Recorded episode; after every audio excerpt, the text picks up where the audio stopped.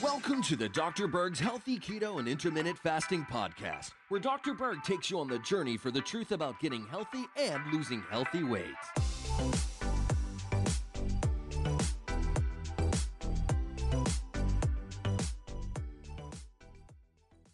This is a quick video on the seven best natural laxatives. Now, if you're constipated, the problem that you have is mainly in the large intestine more than the small intestine. The large intestine has smooth muscle that allows it to contract and push food along this tract. And that action is called peristalsis. So let's start with number one. Senna is a really good remedy. Uh, senna has a certain chemical in it. It's a natural chemical that's eaten by your friendly bacteria that stimulates smooth muscle. It stimulates motility. It triggers this peristalsis action, not in the small intestine, but just in the large intestine. The next one is Cascara sagrada. This is a very popular herbal laxative that does the exact same thing. There's a certain chemical in it that is eaten by the bacteria that will stimulate the smooth muscle contraction. Now, I will say that anytime you're taking a laxative, you can uh, deplete your potassium over a long period of time.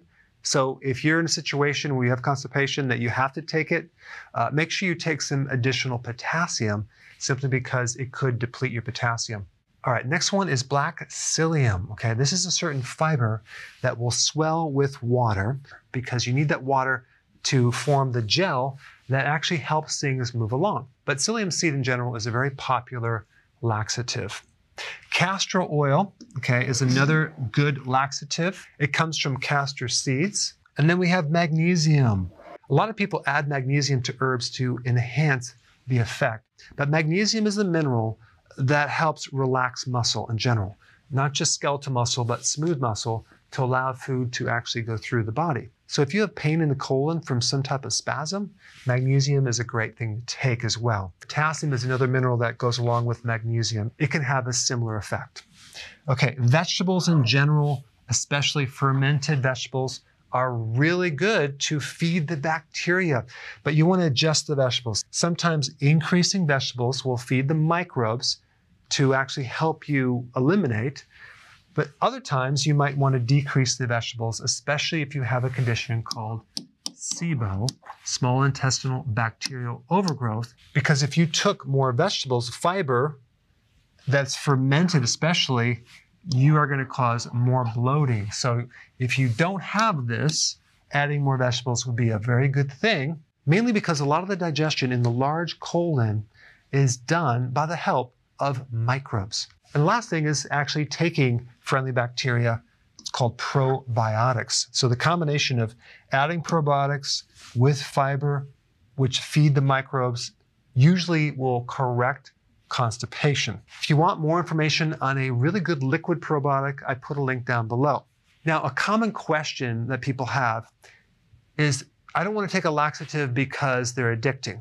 Okay. Well, you have to weigh out the advantages versus the disadvantages of, of having constipation. The toxic effect of having chronic constipation is very, very, very dangerous to the body over a period of time versus the minor side effect of taking a laxative, which is not going to be an addiction. It might be a small drop in potassium, but you can easily take more potassium. Ultimately, you want to correct what's causing the constipation which usually happens to be what you're eating, or a lack of friendly bacteria. But it can also be the food that feeds the bacteria, which are these things called vegetable fibers. Our bodies do not have the ability to break down fiber, and that's why we have microbes.